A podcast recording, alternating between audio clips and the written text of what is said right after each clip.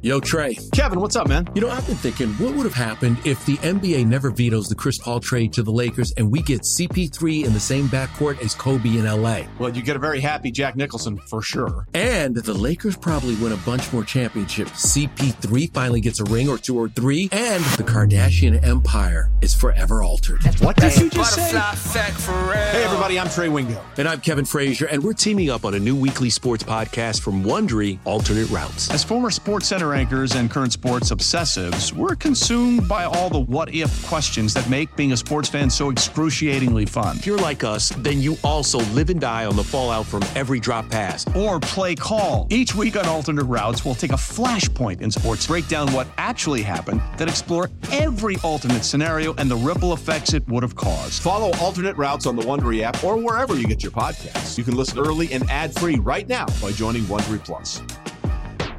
The national sales event is on at your Toyota dealer, making now the perfect time to get a great deal on a dependable new car. Like a legendary Camry, built for performance and available with all-wheel drive, you can count on your new Camry to get anywhere you need to go. And with available features like heated seats and a multimedia touchscreen, you can stay connected in comfort and style. Or check out an affordable and reliable Corolla with a trim for every lifestyle. From the hip and agile sedan to the sporty hatchback, there's a dependable Corolla built just for you. Plus, both Camrys and Corollas are available in hybrid models. So no matter your style, you can drive efficiently and affordably. And right now, your local Toyota dealer has more vehicles in stock and is making delivery on new vehicles almost every day. So visit your local Toyota dealer. And check out amazing national sales event deals on Camrys, Corollas, and more when you visit buyatoyota.com. Offers end April 1st. Toyota, let's go places.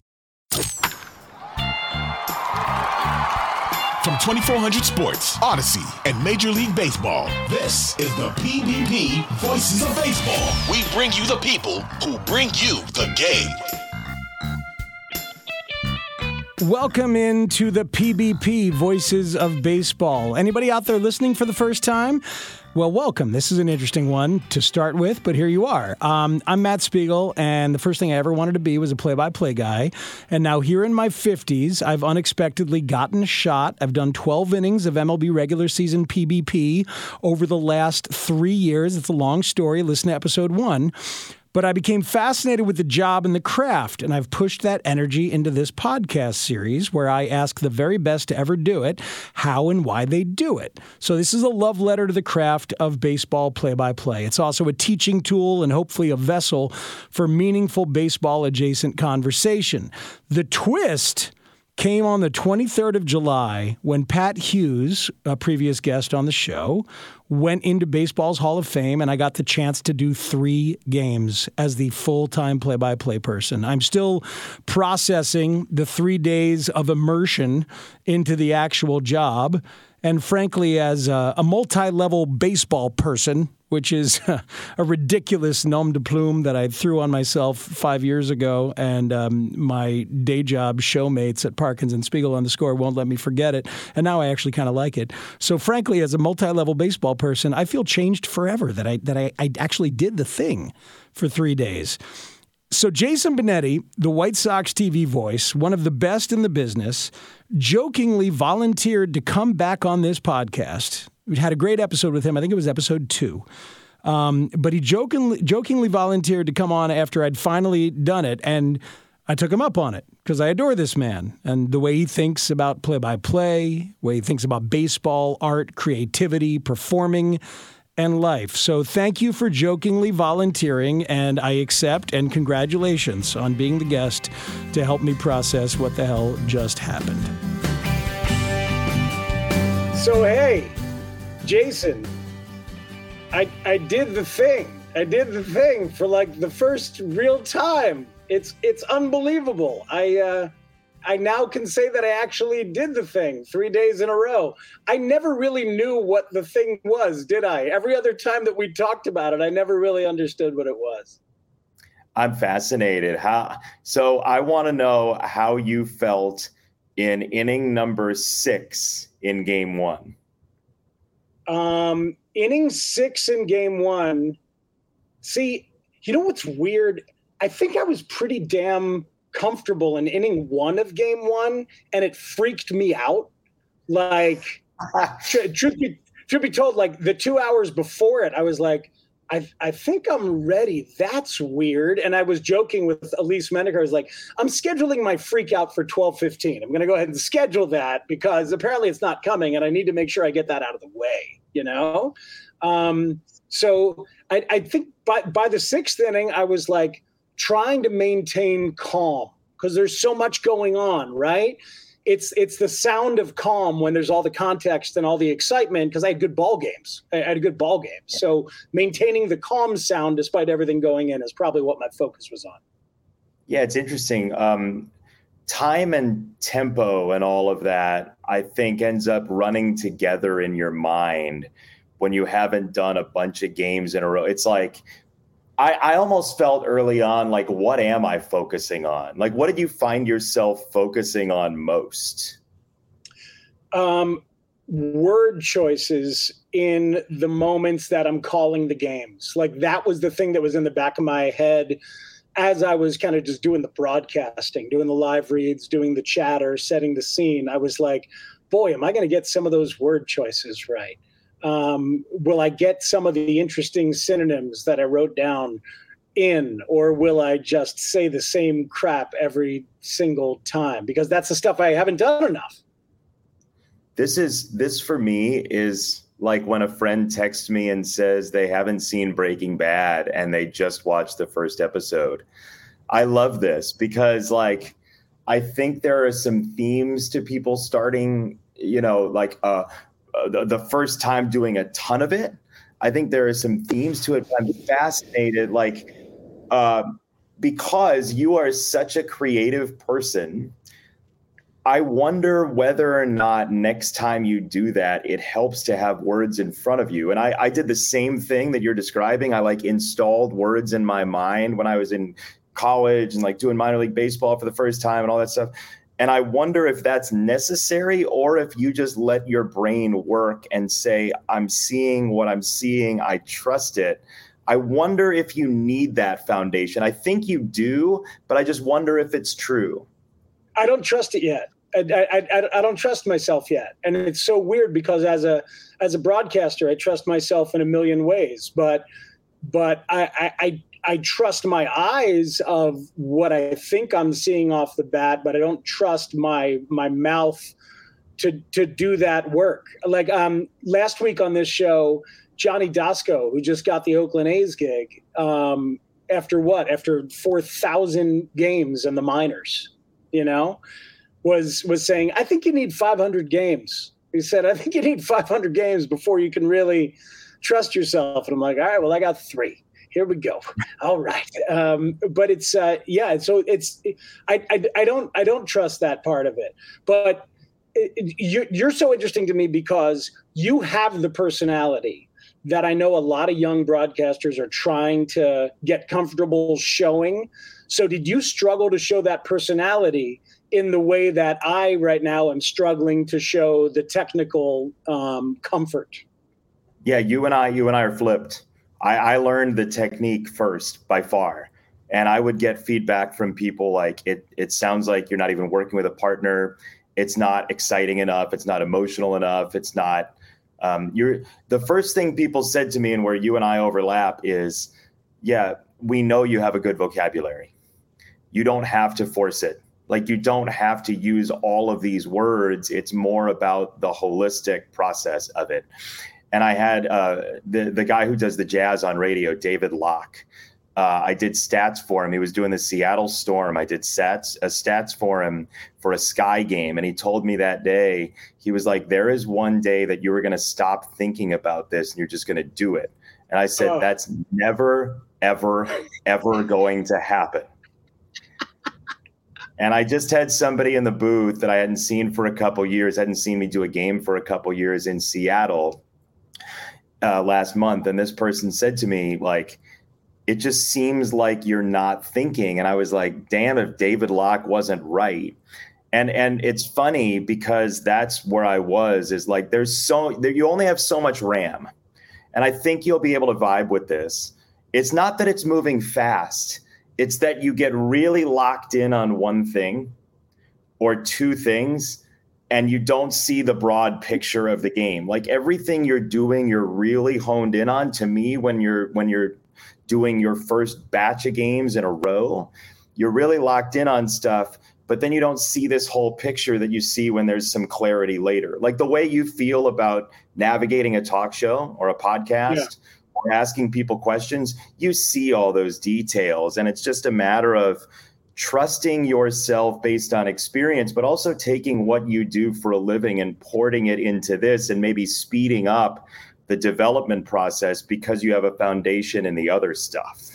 Yeah, that makes sense. I want to play some clips for you because I found myself thinking about you. I mean, like the odd good fortune, and then it became by design, of seeking out advice from people I like who do it well is remarkable, because I had moments of thinking, all right, Joe Davis told me this and it's really good, or Joe Buck told me this and it's really good, or Len Casper, like, and I can say what those specifics are along the way. It's like, it's so interesting. But you, I remember one time early on, I played a home run call that I had made, and you were like, man, yeah, you got to get excited. Home runs are a big deal, right? Yeah. So these are not home runs, but these are the ends of games. Cubs won all three games that I did. Here's the end of game one, Cubs and Cardinals, as called by me this past weekend. The game is at home plate, where Tyler O'Neill is 1-for-3 with a walk. He hits that one in the air towards Cody Bellinger. Bellinger comes in, secures it, and the Cubs win. An exciting, hectic ninth inning for an exciting game. The Cubs get four in the bottom of the third, and the bullpen somehow makes it hold up. 4-3 your final at Wrigley Field. Like that's relief. That's not excitement, isn't it? Yeah, but on the catch, you were getting there. It's different than the home run you played for me before. No, I'm big on these incremental things because it's, you and I both have a wit that sometimes borders on sardonic or wry, and almost like we talk in asides. I think when you're doing play-by-play, people want really definitive. Uh-huh. They want like, this is the end of the call, and not for highlight purposes, but because you'll hear sometimes when I don't respond to my analyst who's sitting next to me, it's because I want their words to hang in the ether for a moment because I think they're really powerful. There's a Law and Order episode. I don't know if I've ever mentioned this to you. I hope not.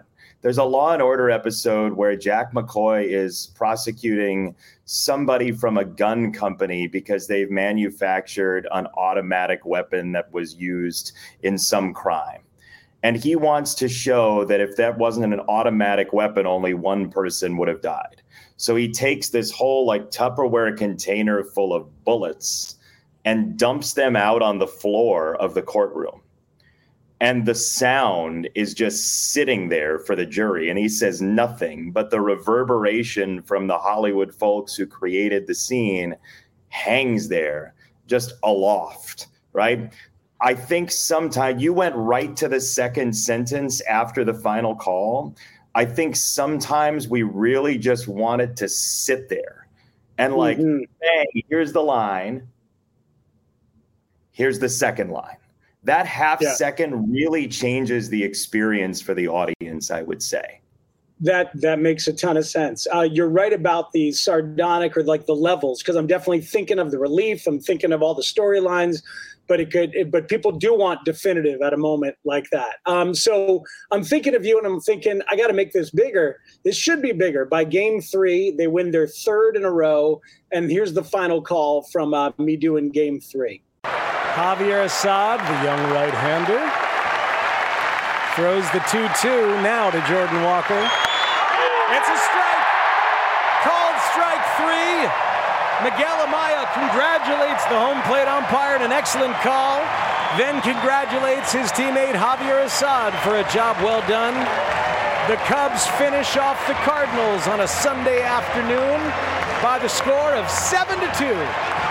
they're both there. Like the 7-2 you hit really well. Like that is play-by-play-ish is what, you know, people talk about hitter-ish. Like that's play-by-play-ish. But I really do like the idea of the sequence of congratulating the umpire on the call and then congratulating his teammate. I just think the tone matters when it sounds a little bit like it's like a snarky sort of like let that just play that straight is what I would say. Like play it like it actually was a fact, because people will understand what you're saying.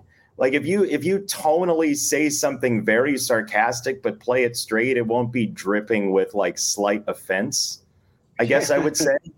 But I love this. Like I've never really thought about that on radio. I don't think I've heard a lot of people do that in that way, but the catchers do that, right? And so I like the detail a lot. Like that's why I'm excited about you doing this, is because your eye for detail and creativity is great. It's just a matter of making it more play-by-play-ish.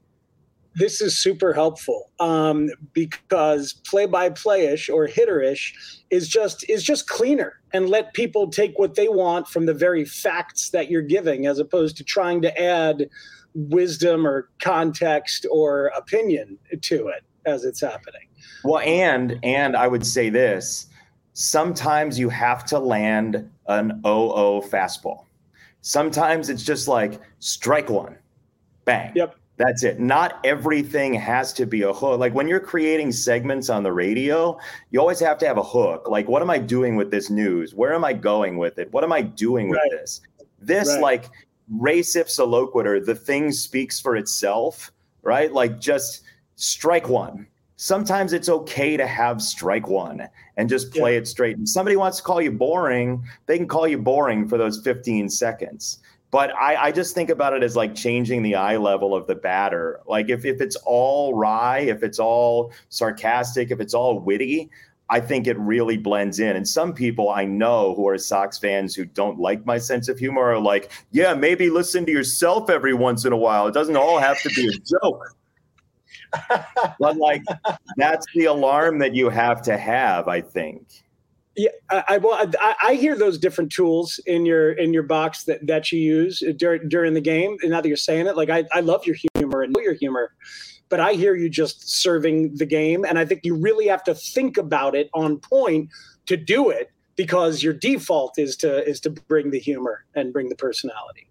Right. And I do think this whole thing is like a very sonic experience. I very much think it's an auditory thing, even TV play-by-play.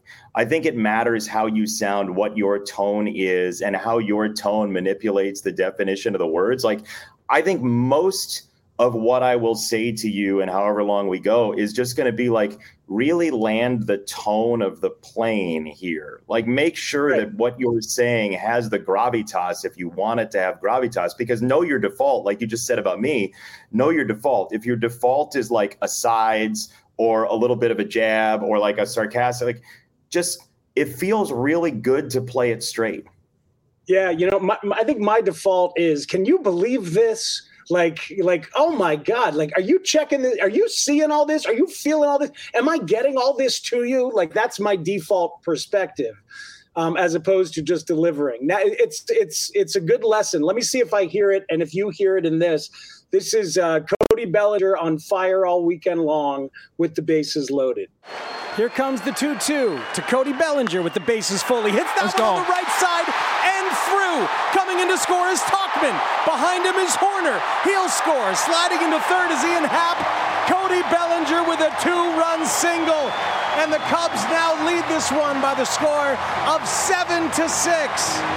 Wrigley is a madhouse. That was fun. Yeah.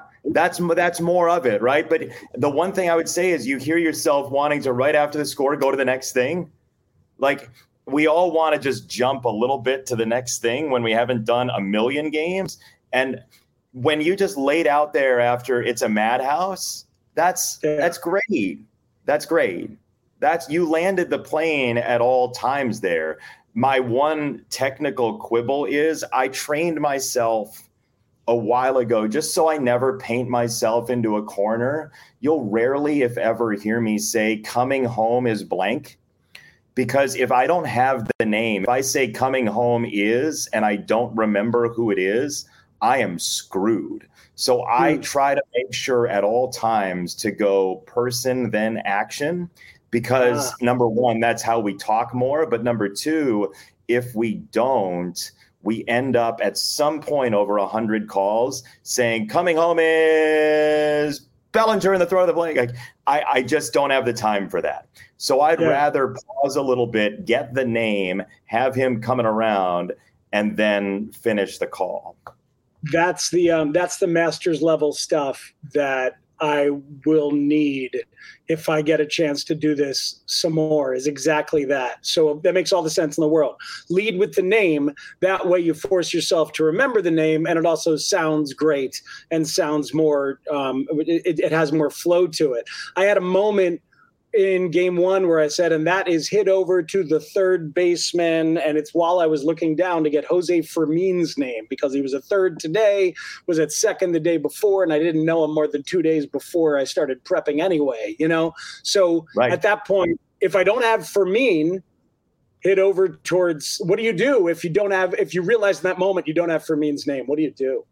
Swinging a line drive to third and a jumping grab over there for Mean with a beautiful play. And while I'm saying like jumping grab, I'm looking down to make sure that I get the name, but I'm not going to say is blank. Like if I say that, I end up in a match game scenario and I have no black marker and card in front of me. So I have to, when a ball goes into the outfield, when I pause, if I don't 100% know the player, I'm just going to take it from my scorebook very quickly and then turn back to the action, because I have the monitor right in front of me.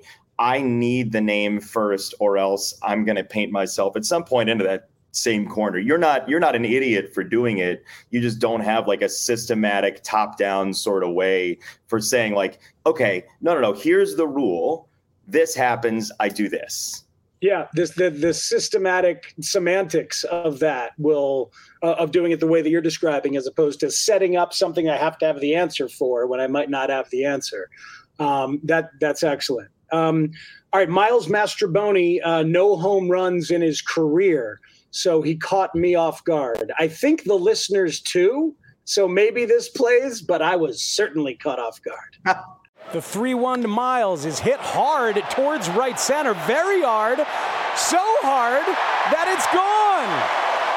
Jordan Walker went back but didn't have a chance. Miles Mastroboni takes a 3-1 pitch from Jack Flaherty and sends it out of here. This game tied at 1 in the third. So hard. So hard. How hard was it? I can't believe I mentioned match game. Like, but, you know, I think part of what you said is exactly right. Like the audience is surprised by that too. Now, the one technical detail that I would say, and then the one personality thing beyond that, I would just say like in the air more, you know, like swinging a long drive, like high in the air, whatever the trajectory looks like. I think that helps us know whether or not we're in peril here. Like, I think when the ball gets hit, we want a danger meter as an audience very quickly.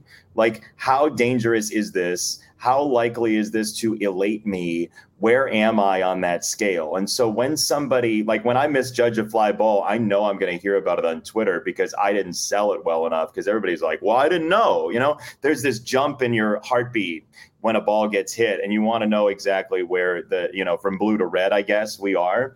But the other thing I would say is smiling is a very effective weapon in conversation, but I don't think smiling is an extremely effective weapon in big moments, because I think that takes away from the gravitas of it. I tend to hear laughing/smiling more in people who haven't done it a lot than people who have done it a lot. And it's the sense of wonder that is effective. But if you overdo it, it seems like you're not, you haven't seen something like this before, which I think sells out your level of capability to your experience relatively. So I would say like, again, this is another moment where I'm like, you know what? Next time you do an inning, just like play it straight and see what your voice can do. Like just like hit a moment and see how play by play ish it gets. I'm not telling you not to be you, but like just hit it with like the biggest mallet to a gong you have and see what it sounds like. Wow, it's great. Because I think you probably have more personality and possibilities for humor and possibilities to add layers to stuff than anybody I know in the business. So it's self-aware on your part to offer this theme of advice. And I totally get it. Because while I'm smiling and appreciating and being like, I'm here for Mastroboni home run. Can you believe we're here for this? That's underselling the excellence of him just hitting a damn home run. Good for him. Good for the Cubs. Good for the fans. That's great. Yeah, I think, but you can have great without being stunned, not stunned, right? And it's not even unprepared. It's just like the wow factor comes out in the thing itself. And if you overdo the wow factor with laughing, I think it's like discomfort. I think it belies discomfort. Presented by T-Mobile, the official wireless partner of Odyssey Sports. With an awesome network and great savings, there's never been a better time to join T-Mobile. Visit your neighborhood store to make the switch today. Celebrate and save at Ashley's Anniversary Sale. With Hot Buys, your choice of colors starting at just $3.99. Ashley Sleep mattresses starting at $2.50. Plus, receive a free adjustable base with select mattress purchases. And shop top mattress brands like Stearns & Foster, Tempur-Pedic, Purple, and Beautyrest Black with 60-month special financing only at Ashley. Subject to credit approval, no minimum purchase required. Minimum monthly payment, down payment, tax, and delivery may be required. See store for details. Let Tend Dental make your dream smile a reality. We offer a variety of top-rated treatments, including Invisalign aligners. And for a limited time, Tend is offering $750 off orthodontic treatments. Offer valid through January 31st, so don't wait. Visit hellotend.com/sale. That's hellotend.com/sale. And book your free consult today. Old Man Winter here. If I had it my way, it would stay winter all year long. Short days, wind chill, black ice, and a good polar vortex. Oh, heaven. Wait, is it getting warm in here? Your cold snap is over, Old Man Winter. Spring has arrived. Spring. Spring is here, which means it's the perfect time to get away in the Hyundai you've always wanted. Visit the Hyundai Getaway Sales Event, where you can get great deals on all of our award-winning Hyundai models, like the tech-filled Tucson and Kona, as well as the spacious Palisade. Enjoy wherever you go with the peace of mind that comes with America's best warranty and 3 years or 36,000 miles of complimentary maintenance. But hurry in. These deals won't last. Add more joy to your journey at the Hyundai Getaway Sales Event. Now get 0% APR or up to $1,500 bonus cash on the Hyundai Tucson. Now, during the Hyundai Getaway Sales Event. Offers end soon. Call 562-314-4603 for details. Passion, drive, and patience. What brings home the winning trophy is also what keeps your ride or die alive. eBay Motors has everything you need to maintain your vehicle and level it up to peak performance, from superchargers, roof racks, exhaust kits, LED headlights, and more. Whether you're into speed, power, or style, eBay Motors has got you covered.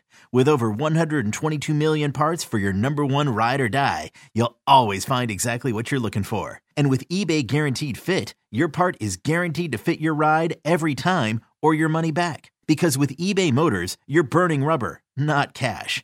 With all the parts you need at the prices you want, it's easy to turn your car into the MVP and bring home that win. Keep your ride or die alive at ebaymotors.com. Eligible items only. Exclusions apply. There is, Jason Benetti, an interesting place to get as you are a practitioner of maybe anything, but certainly of this. While I notice some of the kind of perhaps old boys club or old guard feelings of coming out of like, well, you haven't really done enough, kid. You haven't really paid your dues, that kind of thing. I don't want to give that power. But at the same time, you don't know this because you haven't done it is something I 1,000% want to give the power. And I, as a person who gives a crap and wants to be good, I'm desperate for it. I'm like looking around for people to talk about it. And I'm sure that you have encountered, like, it's just a human thing. Certain people who can give you that and certain people who might be able to give you that but don't want to because they don't want you. I don't know what their motivations are, but it's a fascinating interpersonal dynamic to this that I bet you have experienced. Yeah, I've had a lot of people really want to help, and I just tend to feel, based on that experience, that the people who are honest, we know, give the best advice. But I would go a step further and say you have to take the emotion out of your own development. It can't really be like, I'm bad, I'm good. That doesn't do anything for you. It has to be like, did I fix this today? Did I do this differently today? And if it's not that, I think you're getting into your own feelings more than you need to. It's a very logical process to just say, hey, I don't feel good because I didn't do this well yesterday, but it doesn't matter. Like, go do it better the next day. And that's where, if you really use minor league baseball experience, or, you know, like 10 games here and there or whatever it is, if you use them to the best of their capability, you just pile a bunch of, I got better at a little thing again today.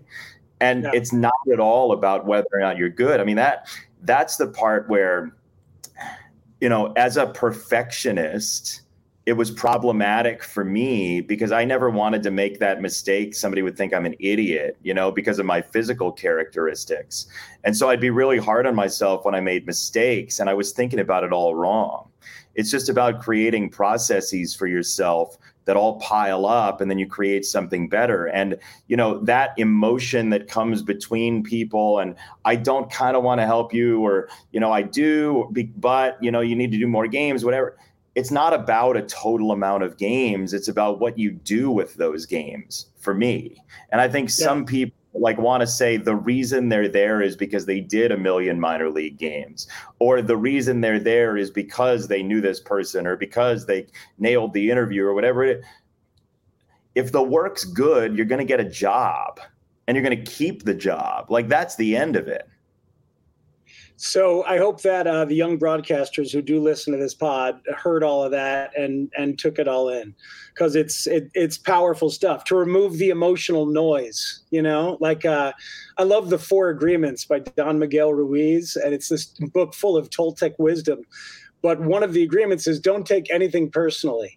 And when I can live in that space, it is so powerful, because whatever attitude or tone that other people might give you, it's usually about them and whatever they're working out or not working out. So just take what you can from it and just try to get better every day is a good, healthy way to live. I want to ask you what you find most addictive about play-by-play, because I've found a couple of things really, really addictive that made me have the feeling like when I woke up on the day after doing three games, I was like, all right, when's my ball game today? Like, when is so what are your first, what are yours? Because I'm fascinated about where your head went.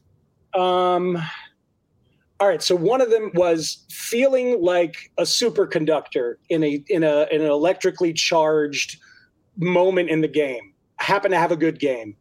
Happen to have 40,000 people, Cubs and Cardinals.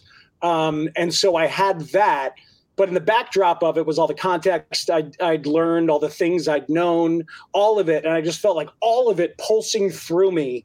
And then I was just trying to channel it and spit it into the microphone for people. Like, that felt, it was the same thing as being a front man on a stage for a 20-piece band with a sold out crowd. It was exactly the same sensation for me anyway. It was exactly the same. It was exactly the same, because when I'm the front man, when I'm singing, when I'm doing Mick Jagger and we're doing the Stones or whatever, it's like I feel like I have to embody the entire experience for everybody in the room. And for me personally, I think that was the commonality for me. Oh, that's interesting that it was the same, because I've I've not really talked to a lot of people other than Lan who are performers in other ways outside of play-by-play. And I've always been fascinated by actors, especially comedians. And I wonder if that's all the same, but interesting as a frontman, you felt that electricity and like almost a demand on your soul. Yes. But mixed in with the gratitude, because when I'm a frontman singing, it might be, oh man, listen to that horn section. Those are my guys. Those are my guys. Look what we do. Look what we put together. You know, when I see the crowd happy, I'm like, look what we're able to do. Like it's, so it's all that, you know, I feel like the stage is mine and the crowd is mine. And in the, you know, and I know there's a massive ego to that, but so it's like accepting that ego as a part of it and embracing the moment and not shying away from it. No, you have to have an ego to go perform like we do, like anybody does. You have to believe you're good at it. That's like rule number one for me. But the thing that excites me most, and it has changed over the course of time, the thing that excites me most, and this is why the Peacock games were marvelous, is getting to do all of that with a partner. That's why TV appeals to me. On radio, it's, can I find that little description that I think really sells the moment? Can I find that little detail? But to get to go on the air with Stoney, with all those partners I did games with at Peacock, with Gordon, with Brock Heward, with Bill Raftery, with Walton, with everyone, it's all different. And I will never be somebody who like does improv writ large, I think because of my physical characteristics and my lack of training, take your pick. But I do think for somebody who grew up with comedy and with that special feeling that you get when somebody lands a joke or somebody lands something that hits you in the heart, that's why I love doing it. And also the other component that has come to me in the past couple of years after 2020 is just how much it means to people, how much those moments always will sit in people's minds, how much I still have in the back of my mind of inside jokes from Sox games with my friends from high school. We never can lose those. We never, even if we wanted to, we can't lose those moments. And so to know that this stuff matters so much to people, and it matters to the fabric of people's families, whether you and I agree with that and feel like more money should be spent on education or whatever you want to say about our structure of how important sports are, when Seiya Suzuki robs Yoan Moncada and there are stunned, fractured silences in Sox fans' faces, that matters. Like they were about to be like, oh, we got this.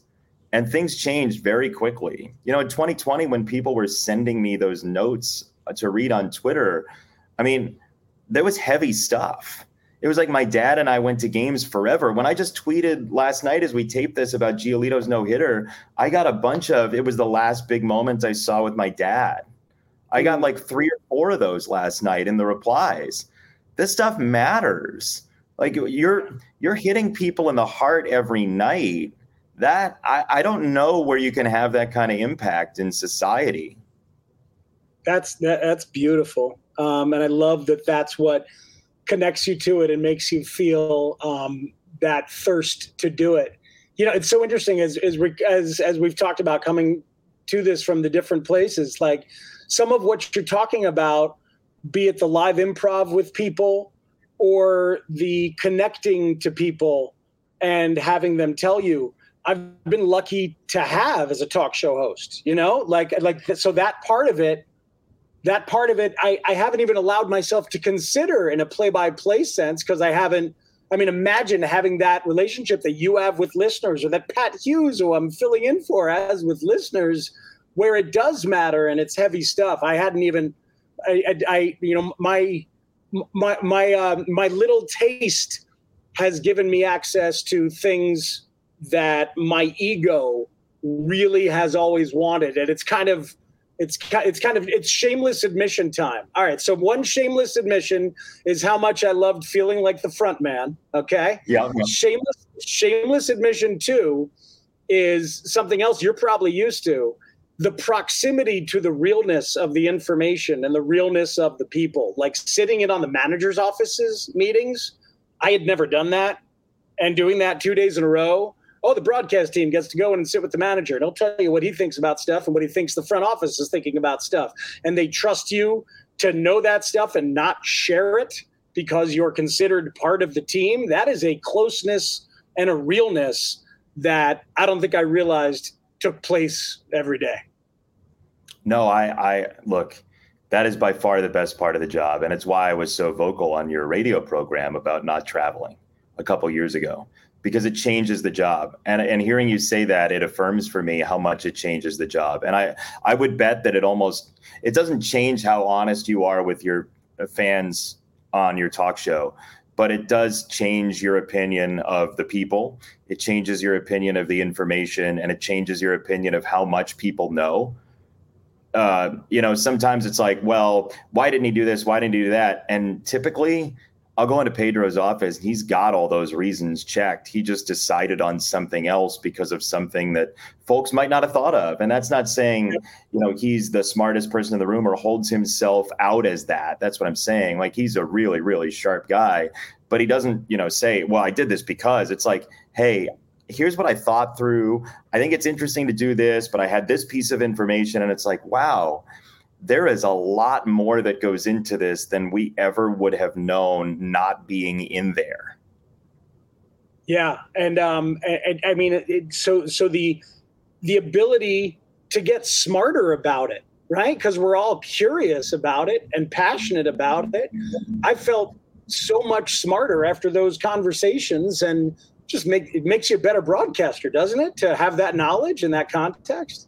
Yeah, and it makes you a more holistic comprehender of baseball, I guess, because every manager sees facts, and then knowing their personalities and knowing a specific player, whether it's Tim Anderson or somebody that I've known for a long time, I kind of have a feel for whether or not they're going to have a good game that game. I kind of have a feel for whether or not they're in the right place. And sometimes they buck the trend. But that stuff also, to the more holistic point of this show, that stuff gets you out of your own head and your own feelings and your own I'm getting better at this. And it makes you somebody who's examining the entire field and the entire range of decisions. And we are all at our best as play-by-play announcers when we're not thinking about ourselves and our own development at all. When you can trust the process in your mind that you're just going to get better at this because you thought about it before the game, and it's just going to be like, okay, I'm making that tweak today. Now, who's going to hit the sinker? That's when you're in the best place. Yeah, and that's why I personally have a long way to go before I can get to the comfort level it takes to be that empathetic as a broadcaster. And for young broadcasters, it takes a while to get there, because you got to get to that comfort spot that you're talking about to really be open to everything and the stories that are happening in front of you. But I would say it doesn't have to take temporally a long time. It just has to take thinking process a while. Like you just need to think about it a lot. And yes, you need reps, but there's not a number. Like you can get better at it tomorrow if you surgically pick something you're getting better at. So I do bristle when I hear people say like, it's going to take me a while. Well, I don't know how long we all have on earth, you might as well just get better tomorrow and then see how much better you are. And then say like, it only took 6 months. I thought it was going to take 5 years. Yeah. I don't know. Well, I mean, to your point, like last week before I did the games, I did 9 innings at the kitchen table twice, and I got a lot better. I got a lot better each time I did it, and I got more comfortable at the kitchen table. And if I had done it 3 times, I might've been even better. Right. So it's like, you can create those mental reps for yourself along the way. Was Ruben your analyst? No, Christine was. My wife was, and she was not very good. I think I called her Coom at one point. She didn't like that. She kind of went in the tank. She went in the tank psychologically. The best was me and Christine at Gallagher Way after the third game, having a drink. I'm finally done. So we're sitting there having a drink, and somebody comes up and says to us, they say, "You guys were great all weekend long. You were great." Clearly thinking that my wife was Elise Menaker. Elise. And Christine, to her credit, just said, "Thank you so much. Thank you. We had a great time." She totally took it and just ran with it. All right, so what do you do if you realize you messed up something horrific or just something terribly and you don't even know? Listen to my dead air as Gary Matthews Sr. knows what I called him by accident. Full count pitch is hit hard at shortstop. Paul DeYoung will get it, throw across the diamond. Amaya is out, and so are the Cubs. Gary Matthews Jr. will have the seventh inning stretch when we get there. Thank you, Sarge. What a pleasure. I've been called worse. It is 4-1 Cubs over the Cardinals on the score in the Xfinity Cubs radio network. I knew I'd done something wrong, but I didn't realize what it was. That's Gary Matthews Sr., not Jr., and he points it out that he's been called worse. I thought he meant that, like, calling him a pleasure was bad, but anyway, I was completely clueless and helpless, and it's sad, and I played it for you. Yeah, I like it. I like it. It's a great, you know, what I know the feeling. I have done it before. It's a Ram thing. Like, I hate to sound like a play-by-play bot, but it's a total Ram thing. It's like the stuff you think you can take for granted is the stuff that you have to go slow into. Like on radio, making sure that you look at the scoreboard before you say the score and inning is huge, because you're using so much that the guy next to you, his name is the thing that likely is going to elude you. You think it's going to be easy, and you're rushing because you're in this state of mental acceleration. And then you just blow the thing that's so easy. So I have gotten to the point where when I do radio for Westwood One for the tournament, for the NCAA men's basketball tournament, normally in March, I really pause, look at the scoreboard, and go, 52-50 Arkansas, 7:52 to go. I read it directly off the scoreboard, and I put brackets around it because I know my brain isn't trained all year to do this thing. I have to make the easy thing land, because that's the stuff that you're going to miss most, because you're not spending time on it and you're so underwater with everything else. That I'm laughing because I know the feeling. Like, if this was my third game ever and you were in the booth, I would call you the name of my college roommate, David Spiegel. Like, that would happen. That's the kind of stuff you just get so sped up. When I have booth guests with the Sox, even that I don't know personally, I keep a sheet in front of me with their name, and I go very slowly into their name because I have too much else going on to memorize something that I don't know. Yeah, no, it makes all the sense in the world. All right, Jason Benetti, you have been so generous with your time after you jokingly volunteered for this position of coming back a second time. And I congratulated you on the volunteering. I thought that was very brave of you. I got to say, I woke up today to the news that Lucas Giolito had been traded, and I was sad.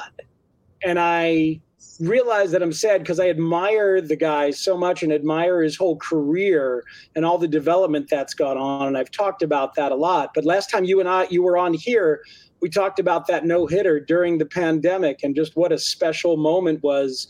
And a lot of it was because of what a guy Lucas Giolito is. So I guess just sort of as an emblem for all the relationships that I know you care about and you try to make with these players, it's rough when someone you like moves on, I must imagine.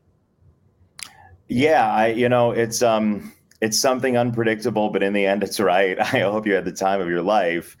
In that sort of vein, I will always appreciate Lucas Giolito and James McCann as well for that night in 2020, because everybody who's gotten to do a no-hitter has gotten to do a first no-hitter.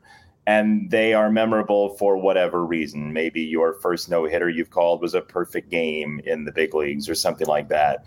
But for Lucas and James and everybody at home, there was nobody in the ballpark. And I could not think of anybody better than Lucas Giolito to bring that to people, because he literally sits on his headset and plays video games with people from around the country. Like, he plays Rocket League online, and then people join in because he's funny to watch play video games. When he was playing MLB The Show in that league, and I was like doing play-by-play of those games, he brought a human connection to me, and we brought it to everybody else. And he is always the type of person who has that soul that, like, he just wants to make stuff better for everybody else. And his lasting memory, I wish, was a World Series win or championship or whatever it might be. But the lasting memory that he brought to White Sox fans for me was in a year where we couldn't be around people. Everybody, right after The Last Dance, right? Not long after The Last Dance was finished and we all got together on those Sunday nights, he brought a thing that we could watch with our friends over and over again that gave us hope. And I will always appreciate that from him. Jason, thank you so much, and appreciate your willingness to help the young broadcasters of the world and the middle-aged broadcasters of the world. Appreciate that. Here's the thing. Play-by-play is this wonderful craft that is sort of like in its own little corner of the world. But when you dive into it, the mental processes are so advanced and there's so much to think about, and you can do it in a really basic way. But what fun is that? It's like eating at a chain restaurant every night. I can't do that.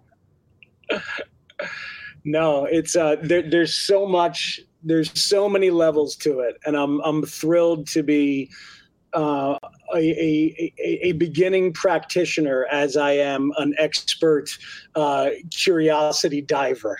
You know what I mean? That's what I'm good at, the curiosity dive about it right now, while being a beginning practitioner, and that's helping the curiosity dive very much. Yeah, but it's all like I love doing stuff outside of play-by-play because it's nice to remember being completely uncomfortable. It very much is like somebody saying, like, "Oh man, I just watched The Sopranos. You ever seen that?" And it's like, where have you been? But then reliving it and like, "Oh man, can you believe Tony just did this?" I love that. I don't know what that's called, but when somebody is watching a show for the first time, you know they're going to love. That's how I feel about being in this box with you. That's perfect. And it makes sense, because I saw James Fegan, the former White Sox beat writer, now baseball writer for the Sun-Times, in the Wrigley clubhouse the other day, and he just finished The Sopranos. So we dissected the finale of The Sopranos standing in the clubhouse, not 5 days ago. So well done. Awesome. Sir. Thanks, Jason. Thanks, Matt.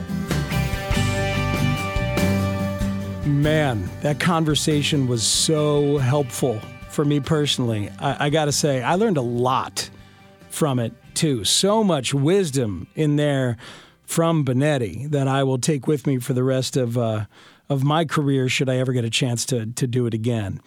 I want to thank all the people who reached out, who might be listening during or after the ball games, people who reached out. It was so cool. It was like some of my favorite people met in various walks of life through the decades, tuned in or happened to hear the games, and it meant a lot. Greg Kot, who's the brilliant rock critic, used to work for the Tribune. He's the co-host of Sound Opinions, the world's only rock and roll talk show. He said that he and his wife listened on a long drive to Wisconsin. I love that image of somebody listening on the long drive, because we've all done that with games, right?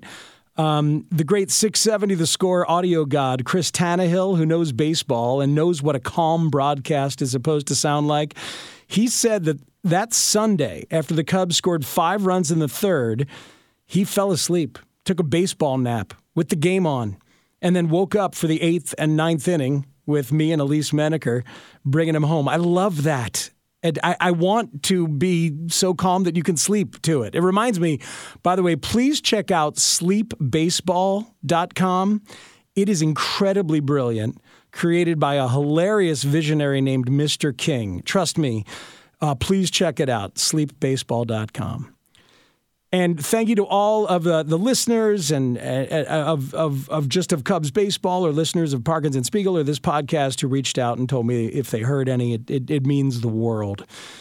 Next week on this show, a man who you know now as the voice of the Chicago Cubs, John Boog Sciambi. Boog is the TV voice on Marquee, and used to do Marlins games, used to do Braves games with Chipper Jones sometimes, and then most famously, of course, was an ESPN national play-by-play man on TV and on radio, and still does ESPN national radio on Sunday nights, and is the voice of the World Series on the radio. Incredible. Anyway, Boog has become a good friend the last couple of years. I talked about this podcast with him way before it launched, and I can't wait now to finally get him on the record and on the show. My producer is Ryan Porth. Such excellent work all the time from that man. My goodness. My collaborator is James Vickery. Such a thoughtful dude and helpful. The theme music comes from the great Kurt Morrison of Tributosaurus. He really is great. Find the PBP Voices of Baseball on the Odyssey app and wherever you get your podcasts, from 2400 Sports, Odyssey, and Major League Baseball. The PBP Voices of Baseball. I'll bring you the people who bring you the game.